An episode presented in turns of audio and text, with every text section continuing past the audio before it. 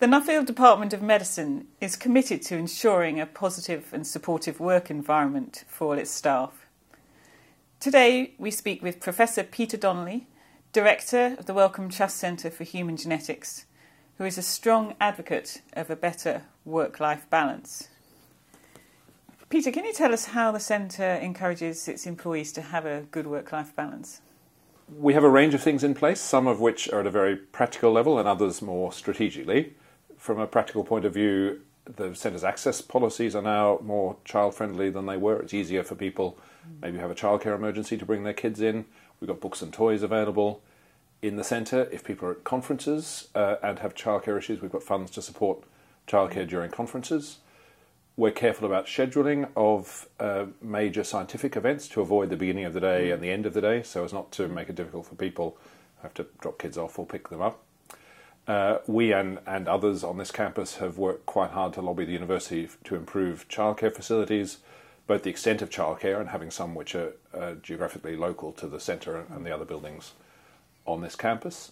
And then more strategically, we have in place mentoring systems. So all of the group leaders in the centre have a, there's a mentoring program in place for them, which is in part to help with science, but we hope would give them the opportunity to talk through some of the challenges they have and, and opportunities in balancing science and work. Uh, there's an optional scheme for the postdocs in the centre that uh, some have chosen to opt into, where again we try and provide that level of mentoring support.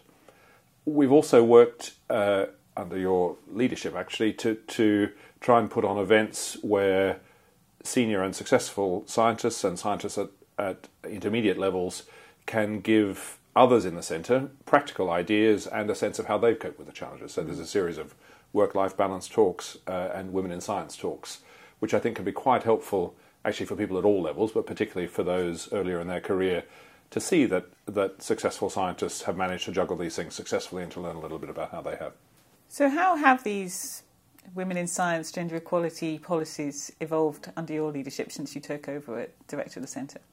I think we've tried to be systematic, to think about things we can do. there's a group within the centre um, that specifically thinks about things both on a practical level and, and more structural changes that we can make.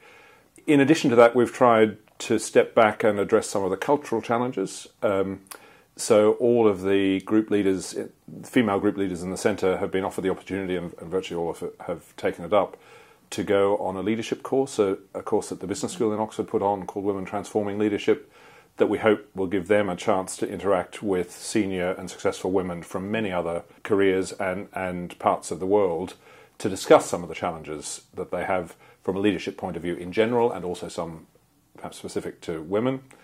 And we've tried to help financially. So, a major challenge for a woman group leader who's on a say a five year fellowship, if she has a break for maternity leave, uh, some funders, uh, have, thankfully the majority of them, will often provide extra funds for the woman to continue working, as it were, for the equivalent of the period she took on maternity leave at the end of her fellowship.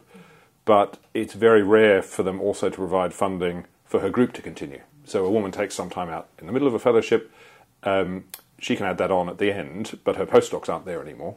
So we both, with others, we've lobbied the funding bodies with some success so far, but not complete success, to change that policy. And for women in the centre who are in that position, uh, we provide funds if the funders won't. Can you offer advice to early career scientists on achieving a good work life balance from what you've seen in the centre and your own experiences? I think one important message is that it is possible to do that. Um, that there are successful examples of senior and successful men and women who have juggled the challenges and opportunities of their career on the one hand, their science, uh, and uh, their life outside science, often focused around families. I think we're very lucky in science in having a career that offers lots of flexibility. We don't have uh, as formalized working hours, for example, as um, in many other careers. That makes some of this juggling easier.